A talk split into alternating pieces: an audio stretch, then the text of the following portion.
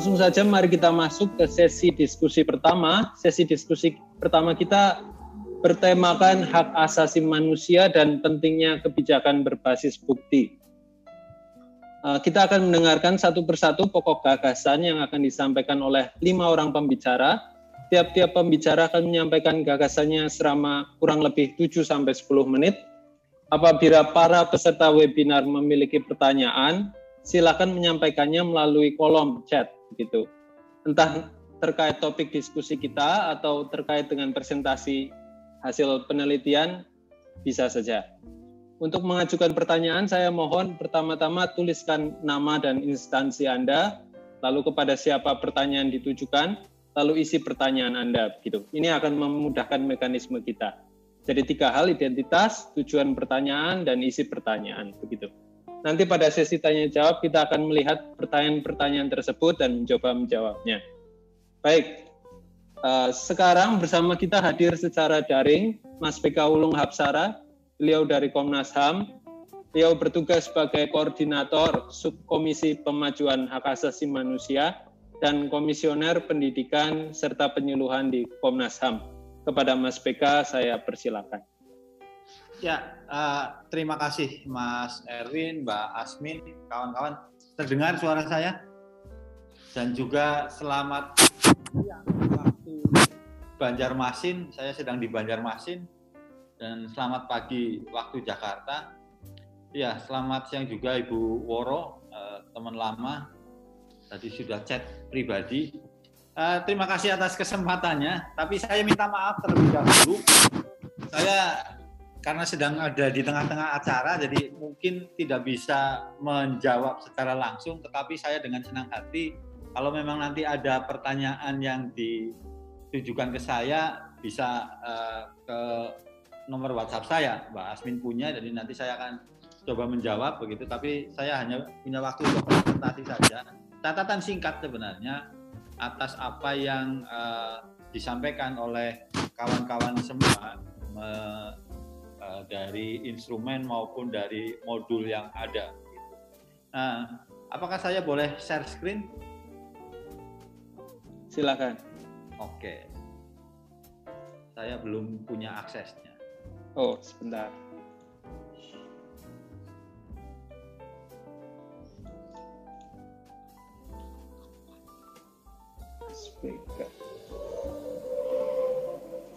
Oke. Sudah ya. Ya.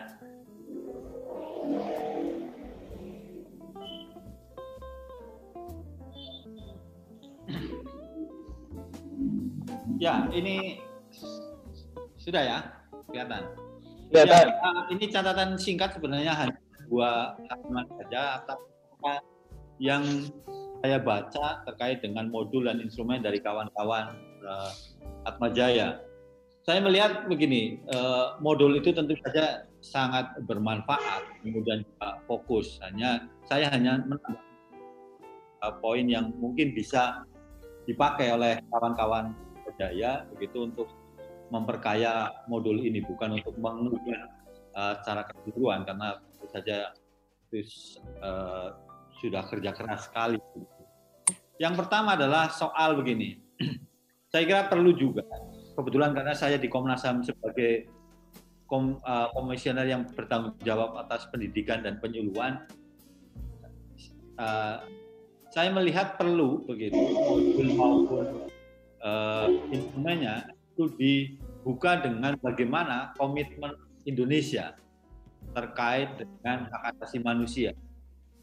Ini penting supaya, apalagi tadi sudah ditekankan oleh Mbak Asmin, terus kemudian Moro juga, bahwa ini modul bisa diakses secara publik. Karena akses publik itulah saya kira perlu juga dimulai dengan bagaimana komitmen HAM Indonesia, baik dari sisi konstitusi, kebijakan perundang-undangan, misalnya Undang-Undang Nomor 39 Tahun 99, Undang-Undang Nomor 26, maupun undang-undang lain yang terkait dengan instrumen HAM PBB yang sudah diratifikasi oleh pemerintah Indonesia. Misalnya Undang-Undang Nomor 11 Tahun 2005 tentang ratifikasi Ecosop, maupun juga Undang-Undang Nomor 12 tentang ratifikasi undang-undang apa Aksipol begitu. Ini penting saya kira untuk melihat atau pembaca melihat konteks secara keseluruhan dari modul maupun dari instrumen itu. Gitu. Itu yang pertama. Yang kedua perlu juga karena lagi-lagi untuk publik perlu juga masyarakat saya kira diberi pemahaman dasar soal hak asasi manusia. Apa itu misalnya hak HAM gitu. Terus kemudian hak sipil politik, hak Ecosop, terus kemudian pelanggaran HAM, serta peran dan tanggung jawab negara. Tadi Mbak Asmin juga sudah menyampaikan soal peran dan tanggung jawab negara. Ini saya kira juga penting supaya kita melihat bahwa hak asasi manusia itu tidak bisa dipisahkan satu sama lain. Misalnya kalau kita fokusnya hak Ecosop, tentu saja ketika kita ngomong hak Ecosop, banyak sekali kemudian hak sipil politik yang melingkari hak Ecosop itu. Misalnya bagaimana kemudian ketika ngomong hak untuk mendapat lapangan pekerjaan atau pekerjaan begitu. Ketika bicara soal hak atas pekerjaan yang layak, tentu saja akan bicara soal bagaimana kemudian menyampaikannya. Dan itu tentu saja kaitannya dengan sipil politik. Terus juga pelanggaran HAM. Meletakkan konteks mendefinisikan pelanggaran HAM ini juga penting. Kenapa? Saya kira supaya juga ada pemberdayaan atau enlightenment kepada publik apa yang dimaksud dengan pelanggaran HAM.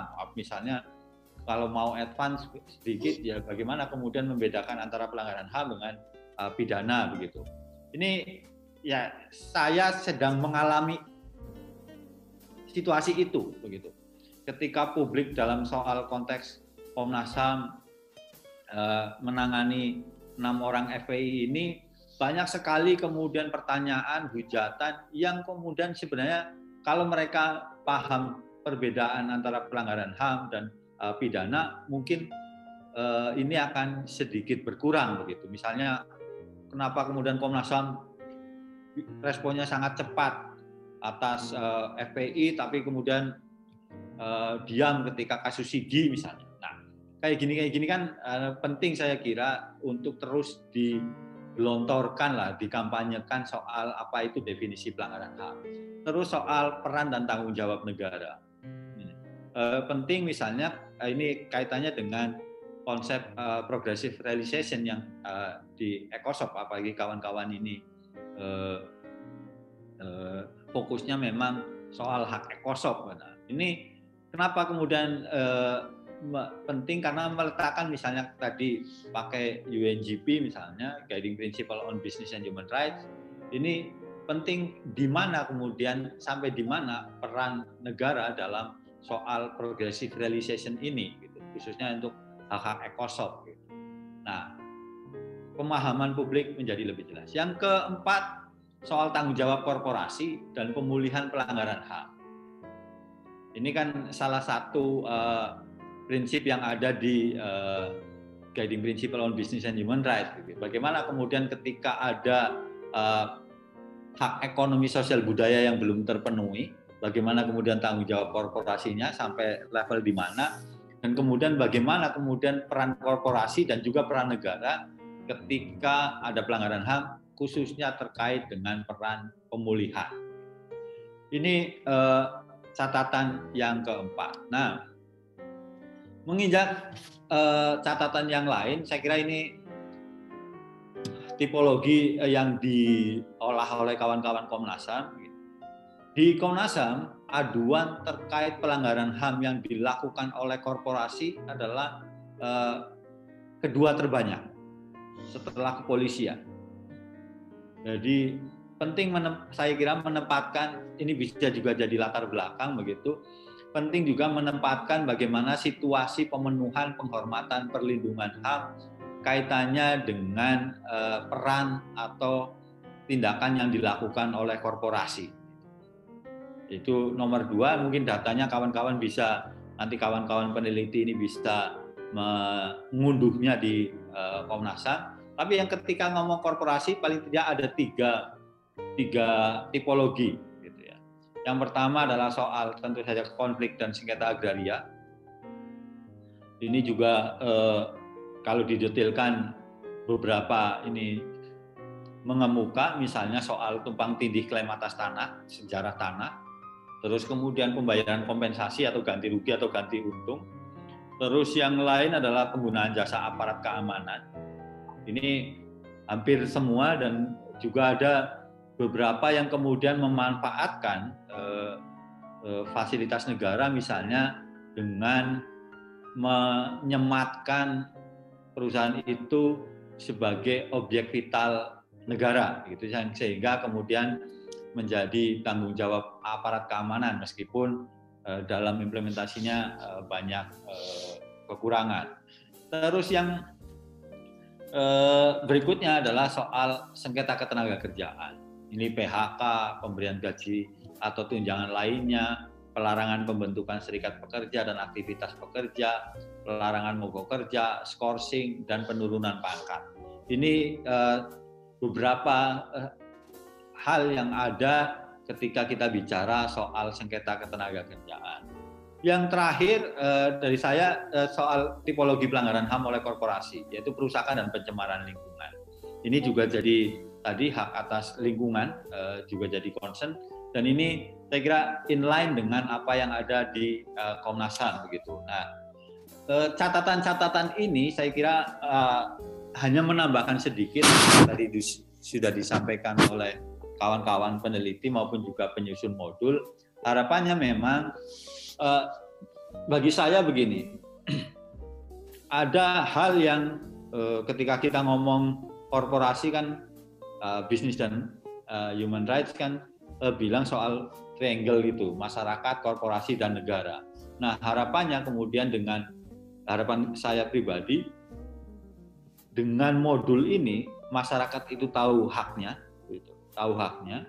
terus kemudian haknya apa saja, sipil, politik, dan ekosop. Terus bagaimana kemudian dalam tanda kutip, apalagi untuk advokasi berbasis data tadi, bisa menuntut kepada korporasi untuk bertanggung jawab, sekaligus juga melakukan tindakan-tindakan dalam kerangka pemenuhan dan penghormatan HAM.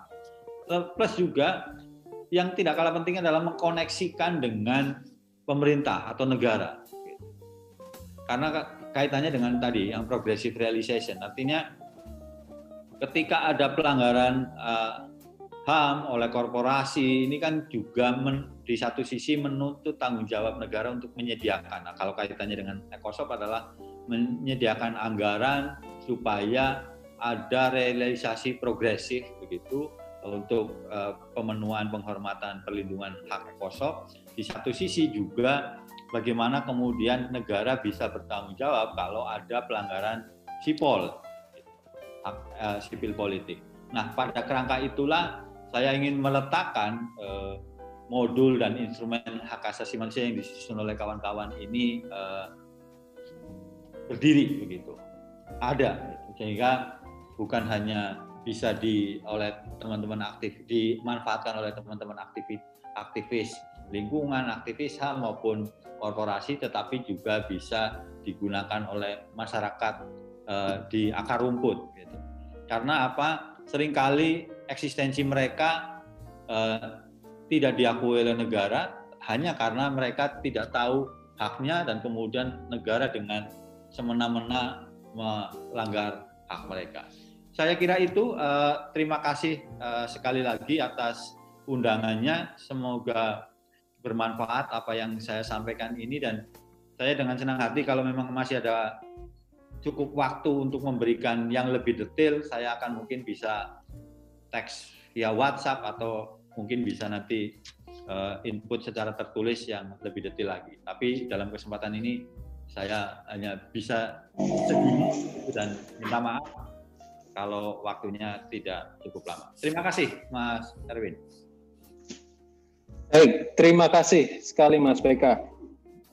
Barusan kita mendengarkan dari Mas PK beberapa poin. Pertama tentang situasi dalam masyarakat sering terjadi kekurang tepatan pemahaman dasar masyarakat akan definisi legal dari pelanggaran HAM. Yang pertama itu. Yang kedua juga kita mendengarkan menarik tentang tipe pelanggaran HAM yang sering terjadi dari korporasi begitu. Dikatakan kedua terbanyak begitu ya dalam kasus-kasus pelanggaran HAM. Lalu kita juga mendengarkan bagaimana Mas PK dari Komnas HAM ini meletakkan modul yang sudah dipresentasikan oleh tim peneliti dalam kerangka relasi antara pemerintah, korporasi, dan masyarakat. Dalam hal ini, modul tersebut dapat membantu masyarakat juga didampingi oleh NGO tentunya untuk menyadari hak-haknya dan menyadari kemungkinan terjadinya kasus-kasus HAM. Begitu. Terima kasih sekali kepada Mas PK. Sekarang kita lanjutkan kepada pembicara kedua kita. Kita senang dan terhormat dengan hadirnya Ibu Sri Endras Iswari ini dari Komnas Perempuan. Beliau sudah hadir, betul ya? Sebentar, Ibu Rini. Ya, halo. Ya, dengar suara saya? Selamat pagi, Bu Rini. Ya, selamat pagi, Mas Erwin. Ya, selamat pagi. Ya, pertama saya menyampaikan selamat, apresiasi kepada Atma Jaya yang telah berhasil membuat modul untuk indikator ini, dan saya memang sudah melihat dokumennya ya. Saya juga ikut membantu memberikan masukan.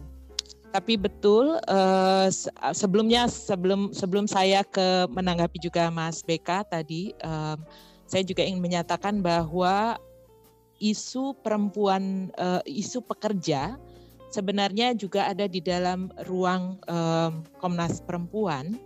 Karena di tahun ini kami melakukan apa yang disebut dengan membangun, salah satu isunya adalah membangun perempuan pekerja ini menjadi sesuatu yang lebih konkret ya pada konteks pemenuhan HAM perempuan.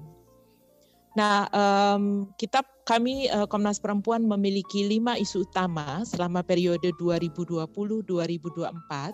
Salah satunya adalah perempuan pekerja.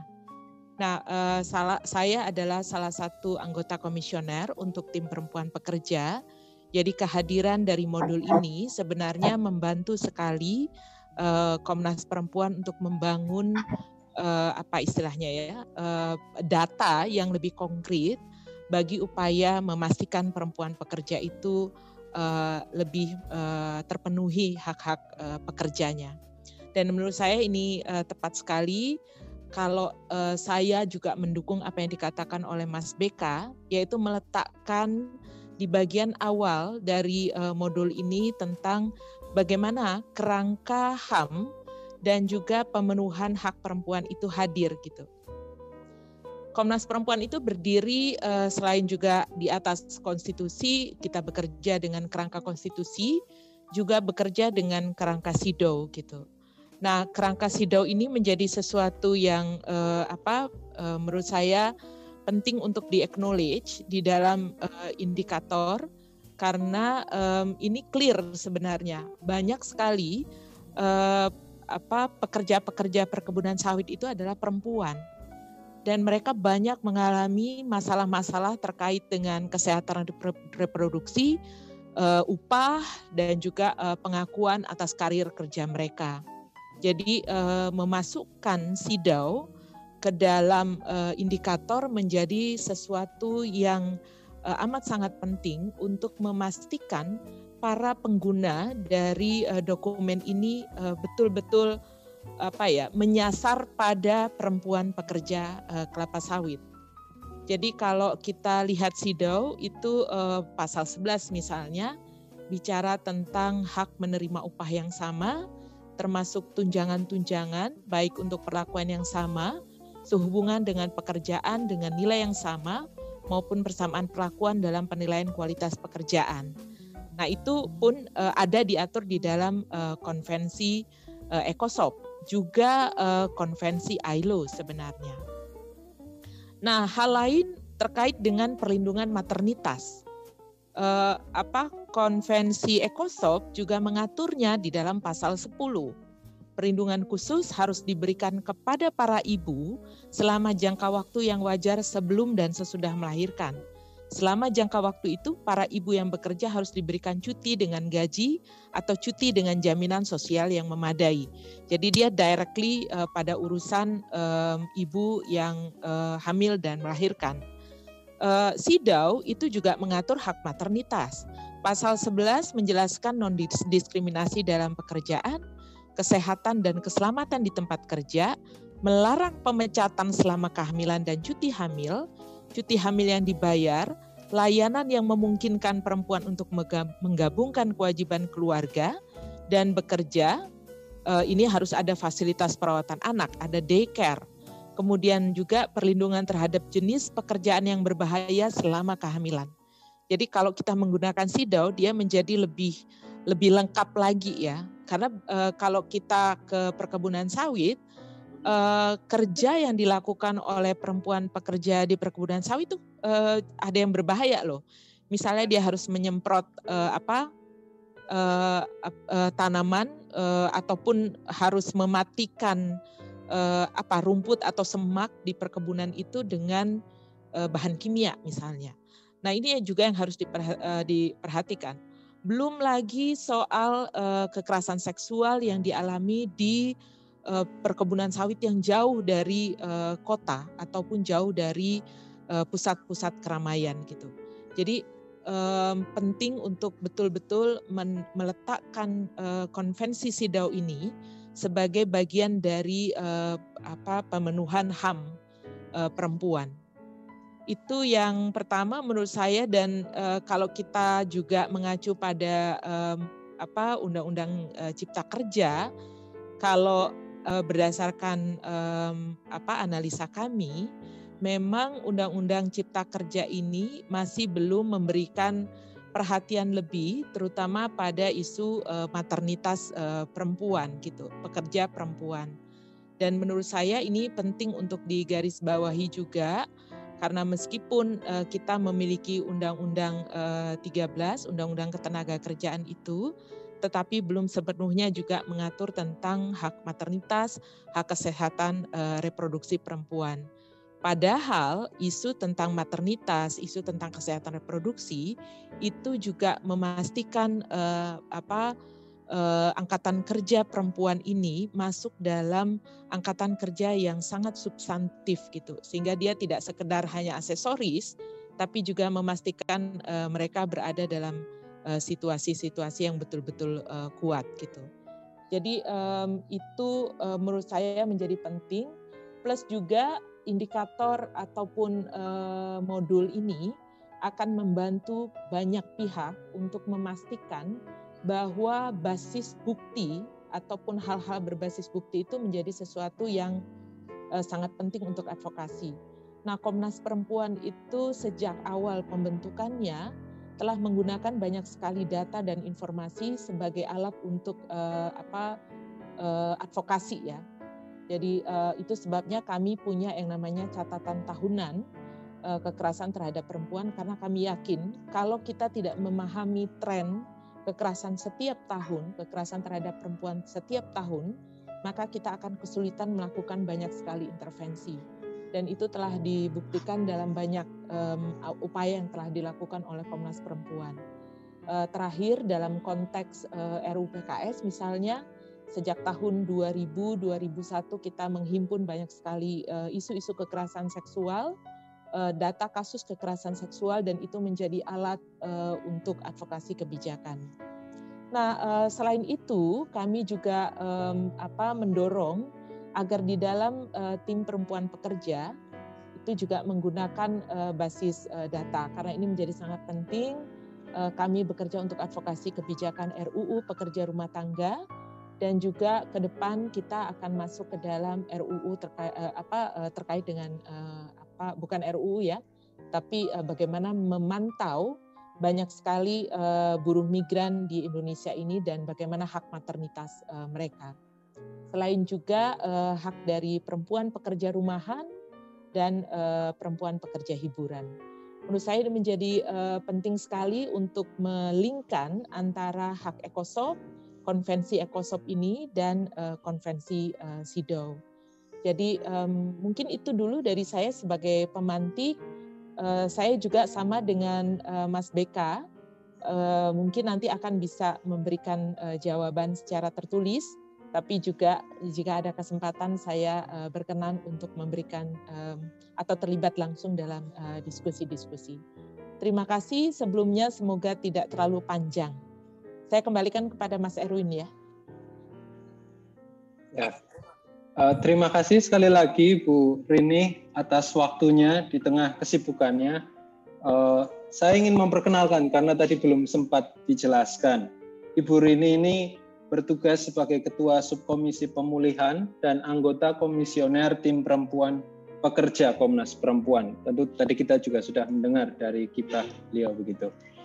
Tadi kita mendengarkan dari Bu Rini tentang bagaimana modul yang sudah disiapkan oleh tim peneliti itu dapat membantu Komnas Perempuan untuk mengumpulkan data, untuk mengadvokasi pekerja perempuan. Itu tadi, pekerja perempuan. Perhatian khusus perlu diberikan kepada perempuan karena kondisi khususnya sebagai perempuan tadi disebutkan, salah satunya terkait dengan maternalitas, begitu. Maternitas. Lalu tadi juga beliau mengacu pada beberapa data legal, konvensi begitu, seperti CEDAW dan Ecosop, dan tampaknya masih banyak yang perlu kita perjuangkan begitu, maka semoga modul ini bisa membantu perjuangan kita bersama-sama untuk memperjuangkan hak asasi manusia, khususnya dalam hal ini untuk perempuan begitu. Mari kita lanjutkan kepada pembicara ketiga kita. Terima kasih sekali lagi pada Bu Rini. Pembicara ketiga kita adalah Bapak Gunawan. Beliau adalah steering committee dari, beliau bertugas di Indonesian Human Rights Committee for Social Justice. Selain itu, beliau juga bertugas sebagai steering committee dari Komite Nasional Pertanian Keluarga dan Dewan Nasional Serikat Petani Kelapa Sawit gitu. Kepada Bapak Gunawan saya persilahkan. Ya, terima kasih. Selamat pagi, salam sejahtera Bu Asmin, Mas Endro, Bu Cecen, Bu Rini, Pak PK Ulung Hapsara, dan lain-lain, saudara-saudara sebangsa dan setanah air, kawan-kawan seperjuangan. Yang pertama ya, karena ini kebijakan yang berbasis bukti, kemudian coba membuat sebuah alat ukur, itu kan berarti kalau dalam istilah hak asasi manusia itu kan dikenal dengan standar dan indikator. Nah, nampaknya kan indikator ini yang harus dikembangkan dan diperkuat gitu ya.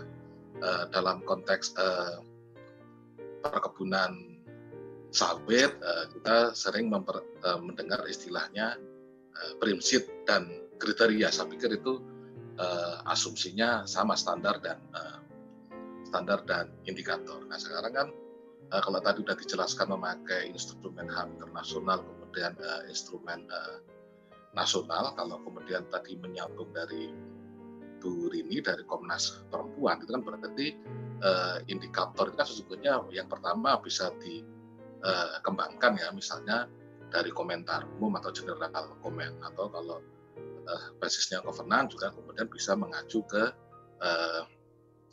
instrumen HAM internasional yang lain, misalnya tadi konvensi hak perempuan dan lain-lain. Nah, dan lain-lain itu misalnya seperti kalau perkebunan sawit ini kan berarti kalau tadi Mas Indro memberikan penekanan soal perlunya isu-isu penting ya yang harus digarisbawahi supaya ngerti kondisi sawitnya, kondisi perkebunannya, itu kan berarti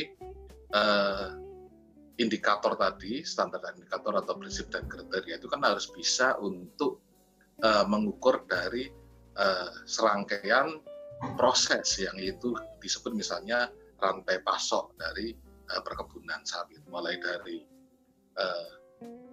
pengadaan tanahnya sampai bagaimana produknya itu dijual sampai ke konsumen. Nah, untuk sampai ke sana, maka kalau tadi lebih banyak mengasih contoh ke pekerja, sesungguhnya kalau kita awali dari proses pengadaan tanah dan budidaya, itu kan berarti perlu juga untuk ditekankan aspek yang namanya, kalau dalam istilah yang baru dideklarasikan oleh Perserikatan Bangsa-Bangsa itu ada dua, yaitu yang pertama adalah deklarasi hak petani dan masyarakat yang bekerja di pedesaan, serta dasawarsa pertanian keluarga.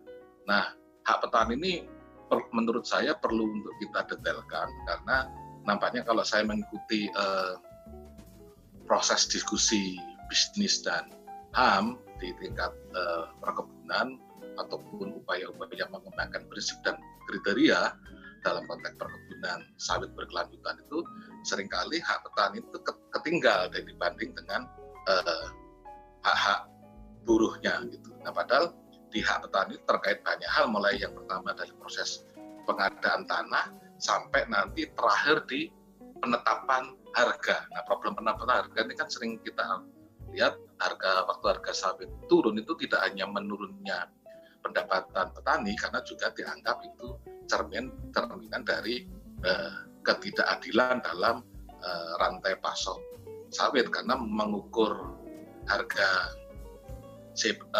TBS-nya petani itu kan tidak hanya kiloannya yang dikirim petani, tapi itu ada rumusnya. Nah, rumusnya itulah yang kemudian dipandang merugikan bagi petani. Nah, di pekerjanya sendiri kan juga harus kita pilah ya, misalnya itu nanti ada hal yang krusial, misalnya tentu kalau untuk pekerja di industri pengolahannya atau yang di kantor itu pakai undang-undang ketenaga kerjaan itu bisa dilihat. Tetapi bagaimana dengan pekerja yang sifatnya PHL atau buruh harian lepas, yang itu tindakan-tindakan yang dilakukan atau jenis pekerjaannya itu adalah jenis-jenis pekerjaan yang petani. Nah, apakah ini dia mau ikut hak petani atau dia akan mengikut hak buruh? Saya pikir soal buruh petani ini tidak hanya di perkebunan sawit, tapi di sektor pertanian memang menimbulkan banyak masalah bagaimana dia akan diletakkan. Tapi secara umum nampaknya buruh tani itu dimasukkan di dalam pengertian atau definisi petani. Itu yang pertama. Kemudian yang kedua, karena ini tadi prinsipnya hendak dipergunakan ke banyak pihak gitu ya. Kalau satu di pemerintah tadi Bembek atau Pak PK Ulung Hapsara menekankan kalau kewajiban negara, berarti kalau Ecosop perlu ditekankan soal realisasi progresif pemenuhannya bagaimana dan tipologi pelanggarannya gitu. Kalau terkait dengan pengenalan haknya tadi saya sudah tekankan tidak hanya hak buruh tapi juga ada hak petani dan masyarakat yang bekerja di pedesaan, itu nanti kaitannya dengan lingkungan hidup dan lain-lain. Nah, tapi yang ketiga itu kalau itu segmennya ke perusahaan seperti tadi yang disampaikan oleh dari IKO itu kan bagaimana perusahaan itu menerapkan panduan bisnis dan HAM dalam perkebunan itu kan mengakibatkan tiga hal yang harus dipenuhi oleh perusahaan perkebunan. Yang pertama soal komitmen terhadap penghormatan hak asasi manusia yang harus disampaikan secara terbuka, kemudian melakukan uji tuntas terhadap proses operasional perusahaannya itu apakah melanggar hak asasi manusia atau tidak. Kemudian yang ketiga, jika melanggar itu bagaimana upaya-upaya pemulihannya. Nah, kemudian berikutnya yang harus dilihat juga dalam instrumen HAM tadi sudah disampaikan juga terkait bagaimana ini sinkronisasinya dengan tujuan pembangunan berkelanjutan atau SDGs. Nah, di konteks SDGs ini kan sesungguhnya perkebunan sawit kita ini sudah coba diatur agar memenuhi standar berkelanjutan satu sisi, kemudian di sisi lain agar keberlanjutannya itu targetnya bisa tercapai. Di undang-undang perkebunannya sudah mengenal namanya perkebunan berkelanjutan. Itu perlu kemudian juga didukung berbagai regulasi yang terkait, mulai dari peraturan presiden tentang pedoman sawit berkelanjutan Indonesia, kemudian disusul dengan permentan pedoman ISPO atau sawit berkelanjutan, sampai juga ke rencana instruksi presiden, rencana aksi perkebunan sawit berkelanjutan. Nah, di konteks keberlanjutan itu kalau saya amati tadi, kalau tadi soal data, soal bukti, itu juga ditekankan aspek adanya data di situ. Artinya menurut saya bahwa instrumen HAM ini harusnya dia bisa juga untuk satu sisi apakah mengkoreksi dan lain-lain terhadap instrumen prinsip dan kriteria perkebunan sawit berkelanjutan, apakah ada yang kurang terhadap dari sisi hak asasi manusia. Tapi di sisi lain dengan adanya SDGs dan perkebunan sawit berkelanjutan, sesungguhnya kita juga terbantu dalam menyusun indikatornya. Kan berarti paling tidak dalam konteks perkebunan sawit itu jika diringkaskan, dia harus ekonominya berkelanjutan, yang kedua ramah secara sosial, kemudian yang ketiga adalah bagaimana ramah secara lingkungan hidup. Nah, menurut saya ramah secara lingkungan hidup atau soal isu kelestarian ini tidak cukup potretnya itu hanya diukur satu, misalnya adanya limbah atau tidak. Kemudian yang kedua, apakah kebun itu masuk di dalam kawasan hutan atau tidak begitu. Tapi kemudian yang menurut saya penting yang ketiga dari pengertian lingkungan hidup dan lestari itu adalah agar perkebunan sawit itu tidak melanggar hak atas pangan dari petani dan masyarakat yang bekerja di pedesaan. Jadi soal lahan pertanian, apakah sawitnya itu melakukan alih fungsi lahan pertanian berkelanjutan atau tidak, bagaimana dengan persoalan yang sawitnya itu sampai ke pekarangan rumah, harusnya pekarangan rumah itu kan bisa untuk membantu pangan, atau justru sampai ke tidak hanya tanah masyarakat yang masuk ke HGU-nya pusat perkebunan, tapi ada juga banyak kasus. Ini kebetulan saya lagi hari terakhir acaranya Kementerian Desa Transmigrasi dan Pembangunan Daerah Tertinggal soal harmonisasi perundang-undangan. Salah satu yang mengemuka adalah adanya desa-desa yang masuk di dalam kawasan perkebunan, atau desanya itu masuk dalam dalam hak guna usaha, bukan sekedar desanya itu ada di sekitar desa itu ada kebunnya, bukan seperti itu. Waktu dinyatakan desa itu masuk di dalam kawasan perkebunan atau desanya masuk HGU, otomatis desanya itu nggak punya wilayah. Nah, kalau desa nggak punya wilayah kan berarti otomatis operasionalisasi dari dana desa tidak bisa dilakukan, hak asal usul desa juga tidak bisa dilakukan, dan seterusnya begitu. Nah, terakhir ini untuk intermezzo gitu, dalam konteks menggunakan indikator dan istilah tadi. Kalau di fakultas hukum itu kan yang dikenal adalah kan hukum pertanahan gitu ya. Jadi saya sering bertanya kalau diskusi di konteks perkebunan itu, yang tepat itu mempergunakan istilah lahan atau tanah sih gitu. Soalnya kalau pakai istilah lahan nanti kita nggak enak sama BPN, singkatannya nggak jadi Badan Pertanahan Nasional, tapi menjadi Badan Perlahan-Lahan Nasional. Demikian dari saya, kalau ada kekurangan mohon dimaafkan. Terima kasih. Baik, terima kasih sekali Pak Gunawan untuk semua insight-nya. Tadi ada banyak sekali yang kita dengarkan dari Pak Gunawan. Terakhir, di bagian-bagian terakhir kita mendengarkan tentang beliau sedikit menceritakan tentang apa yang sedang terjadi di Kementerian Perdesaan dan Daerah Tertinggal begitu, terkait kategori antara desa dan perkebunan yang sedikit bermasalah begitu, lalu juga ada tentang term lahan dan tanah begitu.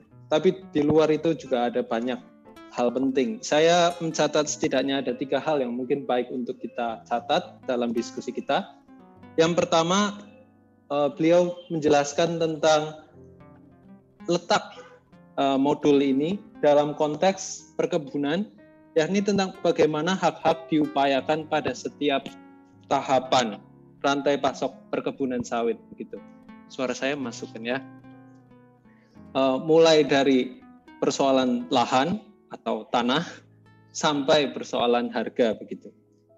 Hal ini perlu dipahami secara detail supaya tidak ada hak yang tertinggal. Lalu tadi sempat disampaikan seringkali persoalan tentang hak petani yang dapat dibedakan dari hak buruh begitu timbul masalah. Yang kedua, kita mendengarkan tentang hal apa yang perlu dibuat oleh korporasi. Tadi Pak Gunawan menyampaikan 3 hal, mulai dari komitmen yang mesti disampaikan, proses uji tuntas untuk memastikan mekanisme produksi yang menghargai hak asasi manusia, serta kesediaan korporasi untuk menanggapi kalau terjadi kasus pelanggaran HAM. Dan akhirnya juga Pak Gunawan menyampaikan tentang pentingnya bagaimana melihat kaitan modul yang sudah dipresentasikan tim dari Atma Jaya dengan penerapan SDGs, begitu, Sustainable Development Goals. Saya mengundang Anda yang tertarik untuk mengetahui lebih dalam tentang alat ukur ini dengan SDGs, dengan kaitannya begitu, untuk membaca policy briefings yang sudah dibagikan panitia melalui chat begitu ya, dapat diakses di sana. Mari kita sekarang lanjutkan kepada pembicara keempat kita. Sekali lagi terima kasih Pak Gunawan untuk semua insight-nya. Ya, pembicara keempat kita adalah, ya terima kasih sekali. Pembicara keempat kita adalah Bapak Irfan Hutagalung. Beliau adalah dosen Fakultas Ilmu Sosial dan Politik UIN Syarif Hidayatullah Jakarta. Kepada Pak Irfan saya persilahkan. Baik, terima kasih kepada Mas Erwin yang telah memoderatori acara kita. Mudah-mudahan suara saya bisa didengar dengan baik. Terdengar dengan baik. Oke. Selamat kepada tim yang telah menyelesaikan pekerjaannya. Ini saya rasa tidak mudah ya. Dan saya berterima kasih telah diajak untuk pertama terlibat dalam memberikan masukan pada saat masih menjadi draft. Yang kedua pada momen sekarang ini.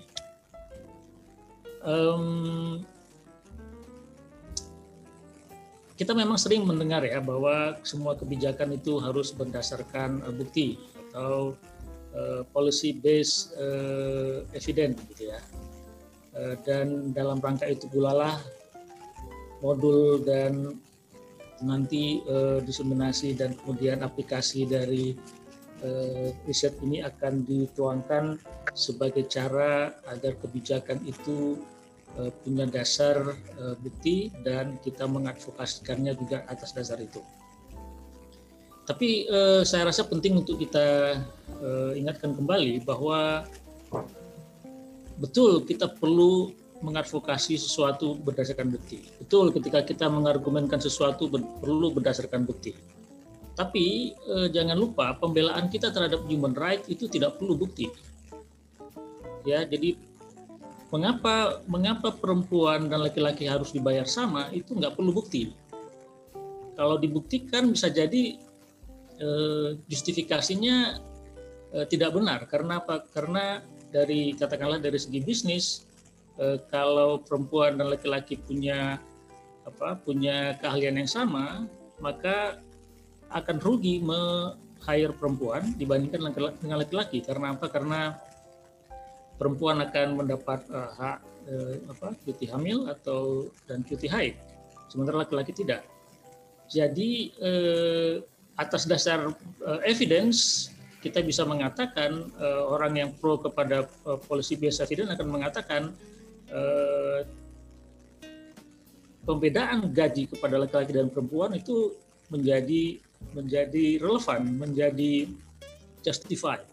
Tapi tentu kan tidak. Ya, kita tidak membela membela laki-laki dan perempuan harus diberi upah yang sama atas dasar evidence policy, atas dasar bukti bahwa mereka memang berbeda, tapi karena human rights, karena pembelaan kita terhadap human rights. Jadi policy based selalu harus didasarkan kepada human rights. advokasinya mungkin bisa dilakukan atau harus dilakukan dengan evidence. Tetapi pembelaan kita terhadap human rights itu harus bersifat ideologis, tidak bersifat normatif, tidak berdasarkan data empirik bahwa dia memang harus dibela. No, ya, pembelaan kita bersifat ideologis. Itu yang pertama.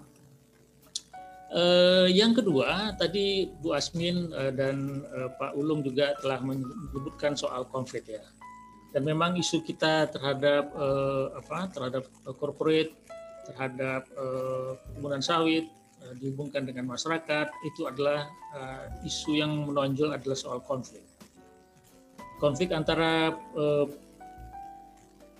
pemilik lahan kecil atau penggarap lahan dengan perkebunan sawit yang di backup oleh negara, mendapat hak guna usaha atau mungkin hak yang lain, yang dengan itu dia kemudian mengeksklud ya pihak lain, dan dengan itu dia diberikan kewenangan untuk menguasai sekian, katakanlah kalau di total jutaan hektar lahan, sementara masyarakat hanya mendapat sebagian kecil atau bahkan terusir. Nah, ini menimbulkan konflik, dan kita semua tahu bahwa salah satu hal yang rentan dalam urusan pembangunan termasuk juga perkebunan sawit adalah soal konflik antara masyarakat dengan korporasi, dan korporasi didukung oleh negara atau setidaknya oleh pemerintah daerah yang memberikan izin atau yang mendapat keuntungan secara ekonomis atas lahirnya perusahaan di daerah itu. Nah, penting bagi kita adalah membedakan jenis konflik ini. Konflik antara pemilik lahan dengan perkebunan sawit itu, dan yang didukung oleh negara, itu bisa kita katakan sebagai konflik human rights. Sementara konflik yang lain kita katakan konflik human rights, misalnya konflik etnis, konflik atas dasar agama, atau hal yang lain. Nah, jadi penting bagi kita juga bahwa ketika kita melihat bahwa ada dua jenis konflik, dan salah satunya yang menonjol dan mungkin yang terjadi di perkebunan adalah konflik human rights, maka penting bagi kita untuk membedakan approach terhadap mereka. Bagi mereka yang bergerak di bidang dispute settlement, maka akan berbeda bagi mereka yang bergerak di bidang advokasi human rights, bagaimana cara menyelesaikan permasalahan.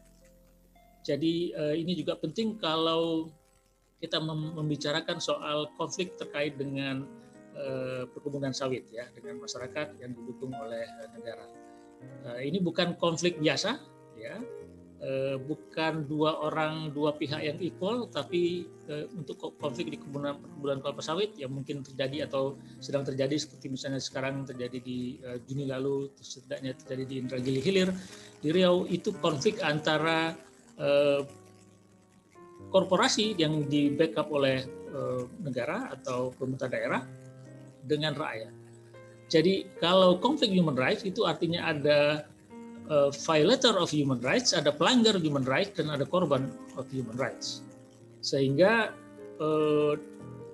itu berbeda dengan konflik yang satu lagi, di mana dua-duanya mungkin pelaku atau dua-duanya adalah korban. Dan cara penyelesaian persoalan ini tentu juga berbeda. Dan hubungan dengan dalam rangka itu saya penting untuk menyampaikan yang poin yang ketiga, yakni soal remedi. Nah, ini juga telah disampaikan tadi oleh Pak Ulung ya, bahwa di dalam Guiding Principle on Business on Human Rights telah disebutkan ada tiga pilar. Yang pertama adalah pilar to promote, yang kedua pilar to protect, dan yang ketiga pilar access to remedy. Nah, kalau saya tidak salah, ini mungkin juga terkritik kepada saya yang ikut juga memberikan masukan pada saat draft dulu. Kalau saya tidak salah, di bagian yang dipaparkan itu tidak terlihat ada dimensi remedi ini. Bagaimana misalnya kita ingin tahu data terkait jika ada remedi, jika ada pelanggaran, atau ketika ada pelanggaran, apa yang dilakukan oleh negara, apa yang dilakukan oleh perkebunan sawit, apa yang dilakukan oleh pemerintah daerah, dan apakah para korban, ya, masyarakat di sekitar perkebunan sawit mendapatkan akses untuk pemulihan terhadap kerugian yang mereka timbul, kerugian yang telah ditimbulkan oleh konflik tadi. Nah, saya rasa ini penting, walaupun mungkin bisa jadi ini di luar cakupan atau secara sengaja disusun sedemikian rupa sebagai hal yang di luar cakupan dari riset ini atau nanti instrumen yang disusun. Tapi menurut saya akan sangat penting jika nanti mungkin ya dimasukkan sebagai suplemen terhadap modul ini. Bagaimana caranya untuk mencari tahu apakah memang akses kepada pemulihan atas pelanggaran HAM yang terjadi akibat konflik atau tidak yang terjadi di perkebunan sawit itu bisa dipastikan tersedia atau tidak. Dan saya rasa ini merupakan isu krusial karena itu tadi, karena banyak sekali permasalahan timbul antara perkebunan sawit dengan masyarakat adalah persoalan konflik yang tidak selesai, dan kita tidak tahu bagaimana duduk persoalannya karena kita tidak punya datanya. Apakah masyarakat punya kesempatan untuk memperoleh akses kepada remedi? Apakah lembaga-lembaga yang ada itu mendukung mereka?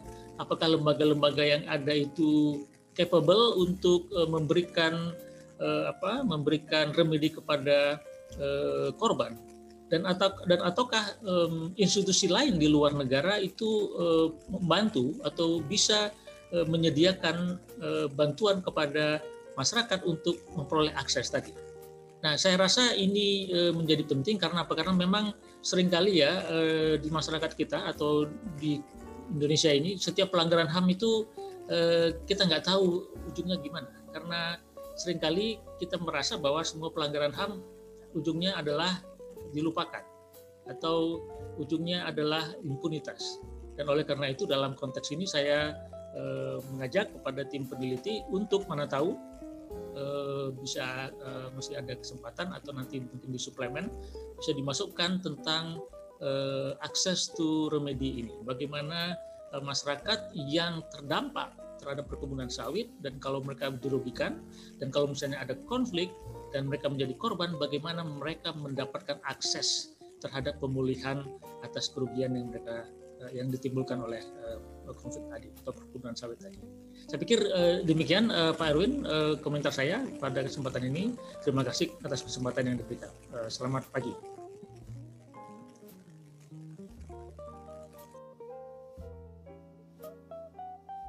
Mas Erwin masih unmuted. Baik, terima kasih Pak Irfan untuk semua insight-insight-nya. Tadi kita mendengarkan beberapa hal masukan yang mensuplemen gitu ya. Dari apa yang sudah kita dengarkan juga mensuplemen modul yang sudah dipresentasikan oleh tim peneliti begitu. Yang pertama tadi disampaikan di awal sekali oleh Pak Irfan, pentingnya perspektif ini bahwa kita sering berbicara tentang kebijakan itu perlu berbasis bukti, tetapi advokasi hak asasi manusia tidak perlu bukti. Itu adalah sesuatu yang perlu diperjuangkan, suatu ideal normatif yang perlu diwujudkan. Gitu. Yang kedua, kita juga mendengar pentingnya membedakan jenis konflik, karena jenis konflik yang berbeda memerlukan pendekatan yang berbeda untuk mengadvokasinya. Lalu yang terakhir, ini adalah sesuatu yang ditambahkan kepada modul begitu, yang dirasa perlu adalah tentang perlunya data terkait akses masyarakat untuk remedi. Jadi kalau terjadi kasus pelanggaran HAM. Jadi dari Pak Irfan membedakan tiga tahapan begitu, promote, protect, dan remedy. Begitu. Dimensi remedy ini yang perlu mendapat perhatian khusus begitu. Pertanyaan khususnya adalah apakah bisa dipastikan bahwa masyarakat punya akses untuk remedi? Sekali lagi terima kasih Pak Irfan untuk waktunya dan semua yang sudah dibagikan tadi. Sama-sama. Baik, mari kita lanjutkan. Waktunya terus bergulir. Waktu tidak bisa di-stop. Ide-ide kita juga terus bertambah. Mari kita dengarkan sekarang dari Mbak Putri Kanesia. Beliau adalah seorang advokat, lama bekerja di Kontras. Jadi tentu punya pengalaman-pengalamannya. Mari kita dengarkan Ibu Mbak Putri Kanesia, silakan. Oke, terima kasih Mas Erwin dan juga rekan-rekan sekalian. Mudah-mudahan suara saya cukup terdengar ya. Oke, Ya, pertama-tama saya mau mengucapkan selamat Hari HAM sedunia untuk kita semua. Walaupun sudah lewat 6 hari, tapi saya pikir masih di nuansa bulan Desember gitu ya, di tengah banyaknya kegiatan-kegiatan menjelang akhir tahun. Saya juga ingin mengucapkan selamat kepada teman-teman Atma Jaya, teman-teman Institute of Public Policy Atma Jaya yang sudah menyelenggarakan kegiatan ini. Saya senang sekali karena selain ikut pada kegiatan yang hari ini, sebelumnya saya juga pernah diminta untuk memberikan masukan terkait modul dan bahan survei. Saya pikir ini bentuk kontribusi saya gitu ya, sebagai advokat dan juga sebagai alumnus dari Atma Jaya juga, karena sebelumnya saya menimba ilmu di Fakultas Hukum Atma Jaya Jakarta beberapa tahun lalu. Ya, saya izinkan untuk men-share screen. Bolehkah saya dikasih linknya untuk share screen?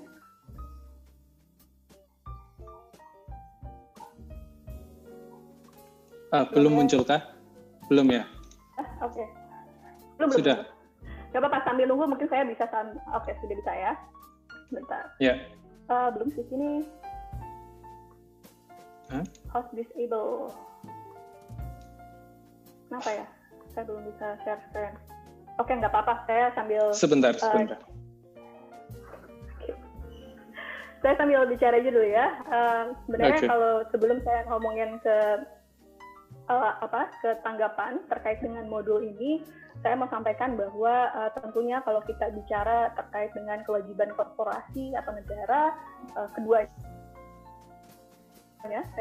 saya tentunya masing-masing aktor ini memiliki kewajiban yang strategis pada agenda perlindungan hak asasi manusia, gitu ya. Nah, tanggung jawab negara maupun tanggung jawab dari korporasi ini juga sebenarnya sudah diatur di Guiding Principle on Business and Human Rights. Tadi pembicara terdahulu sudah menyampaikan bentuk-bentuk prinsipal, atau kita juga mengenalnya dengan nama RUGI Principle, yang berisi terkait dengan perlindungan negara terhadap upaya pelanggaran HAM yang dilakukan oleh pihak ketiga, juga bentuk penghormatan dari korporasi terhadap tanggung jawab korporasi, maksud saya, untuk melakukan penghormatan terhadap hak asasi manusia, dan yang terakhir pemulihan.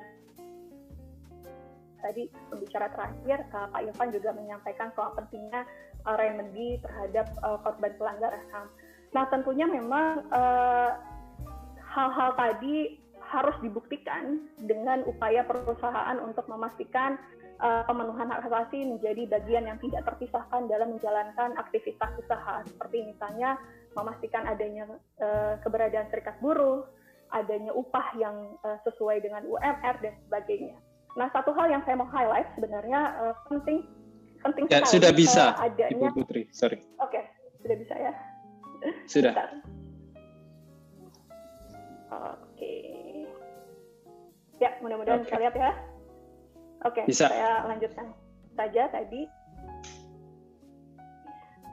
Nah, memang penting karena dalam data yang dilakukan, penelitian yang dilakukan oleh Kontras, tempat saya terakhir bekerja, menyebutkan bahwa konflik agraria atau di sektor sumber daya alam di Indonesia itu masih banyak terjadi, dan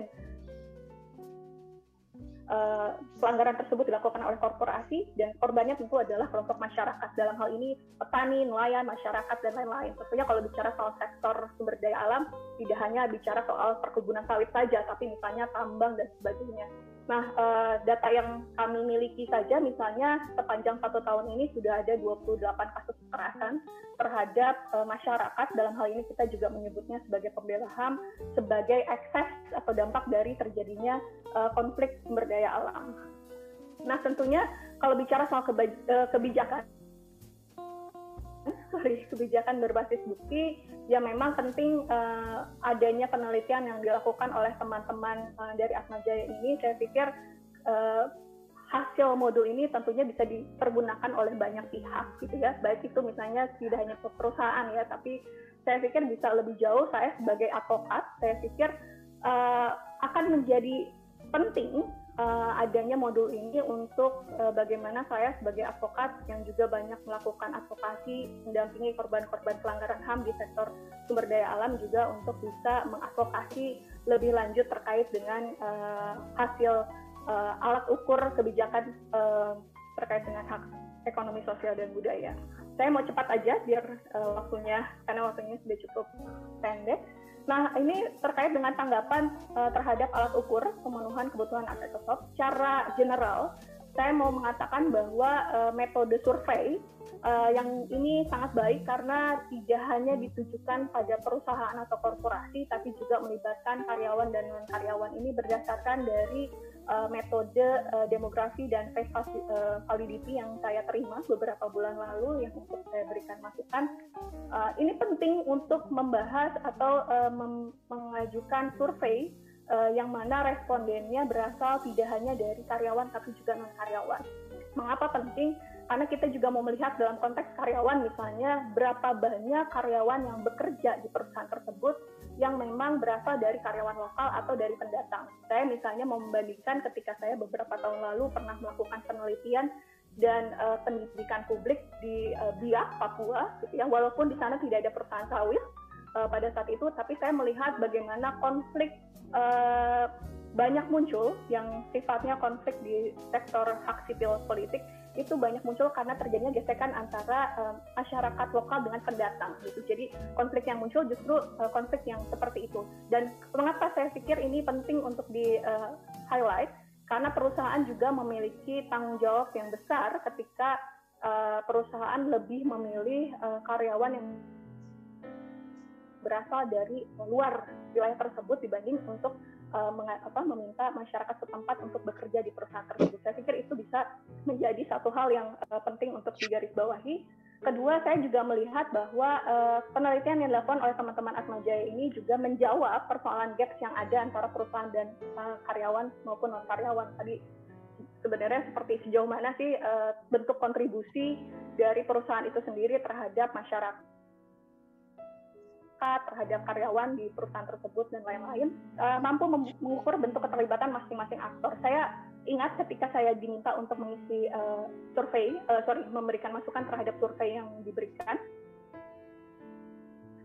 itu ada pertanyaan terkait siapa yang menjembatani komunikasi ketika ada konflik antara perusahaan dengan masyarakat. Nah, itu sebenarnya sangat baik pertanyaan-pertanyaan tersebut karena bisa memetakan aktor-aktor di luar, maksudnya aktor bukan aktor utama yang tapi sebenarnya berpotensi atau sangat dominan keberadaannya untuk terkait dengan pemenuhan hak ekonomi, sosial, dan budaya. Misalnya, ketika saya dan teman-teman Kontras melakukan investigasi di Pulau Romang. Pulau Romang itu adalah salah satu pulau kecil yang berada di Kepulauan Maluku, itu melihat bagaimana di pulau kecil ada undang-undang terkait dengan pulau kecil itu melarang adanya aktivitas tambang sebenarnya ya di pulau-pulau kecil. Tapi pada saat itu ada banyak perusahaan yang dibangun dan mendapatkan izin dari gubernur. Nah, itu sebenarnya salah satu contoh bagaimana keterlibatan aktor-aktor di luar perusahaan yang sebenarnya itu juga berkontribusi melakukan pelanggaran terhadap hak Ecosop. Saya berharap survei ini nantinya ketika saya tadi mencatat di sesi 4 yang mana terkait dengan pengambilan data, hal-hal seperti ini juga bisa muncul dalam diskusi atau dalam wawancara dengan responden. Nah, yang lain ini sepertinya teknis saja soal menyederhanakan pertanyaan karena saya juga melihat ada beberapa pertanyaan-pertanyaan yang cukup jelimet gitu ya, atau bisa bisa berpotensi adanya misinterpretasi. Itu juga penting untuk diedit atau diperbaiki. Dan ini sebenarnya titipan dari saya, dari teman-teman yang banyak mengadvokasi isu kekerasan atau pelanggaran HAM di sektor ekonomi, sosial, dan budaya.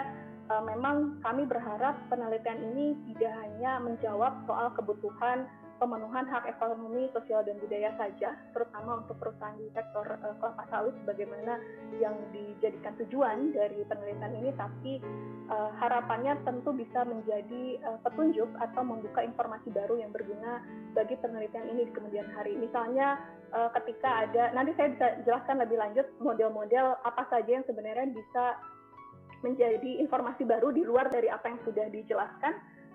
Ini tadi saya cuma cepat saja, sebenarnya sudah disampaikan oleh pembicara sebelumnya, masukan saja di sesi 1 terkait dengan soal instrumen, penting juga untuk memasukkan isu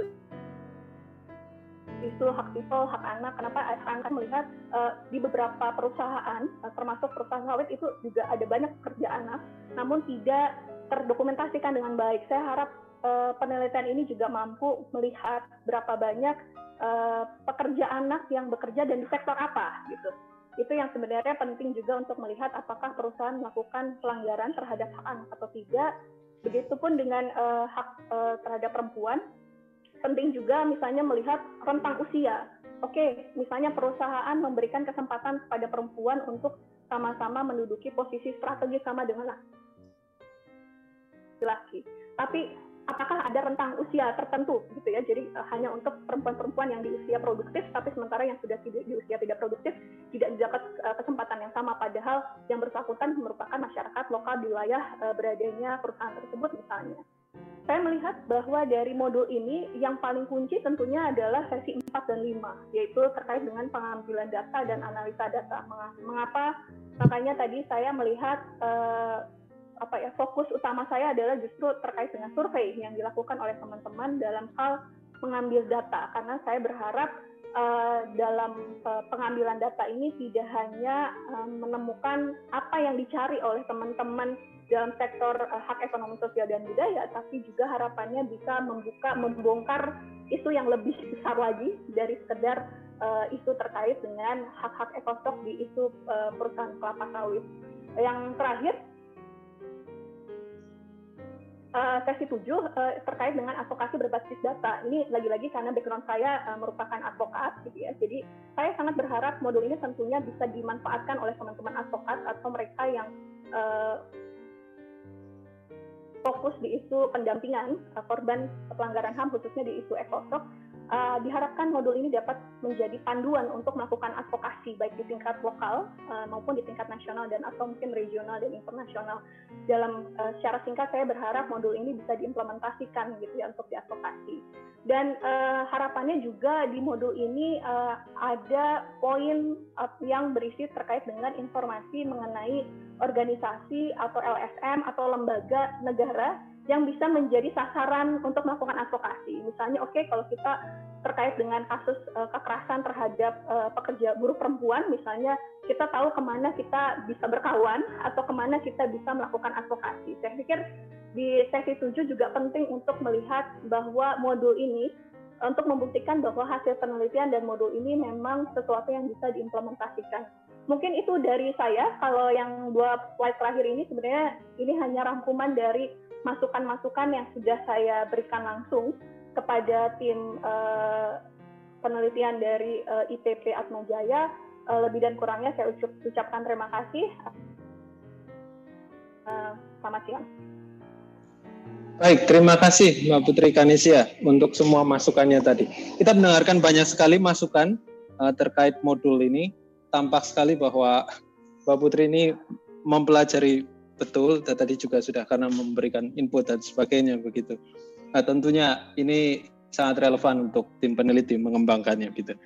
Hal lain yang juga tadi disampaikan adalah menariknya bahwa modul ini tuh menggunakan metode survei yang dapat dipakai melibatkan banyak aktor begitu. Karyawan dan bukan karyawan, karyawan pendatang dan lokal sebagainya, sehingga dapat mendapatkan gambaran yang lebih utuh begitu. Terima kasih sekali.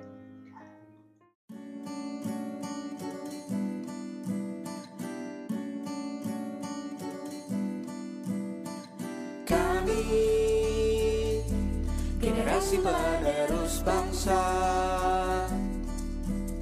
bersatu membangun Indonesia.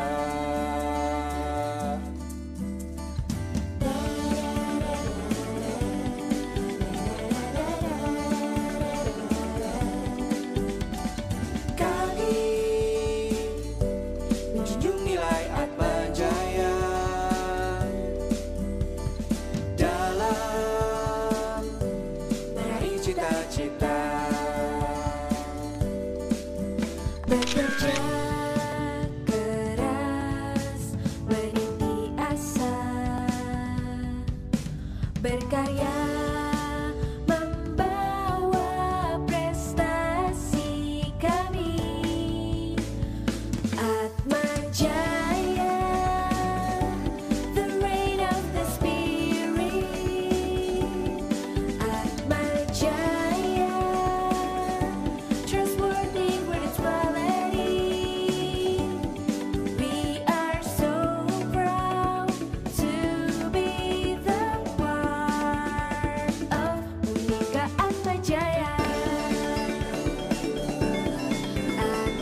Jaya.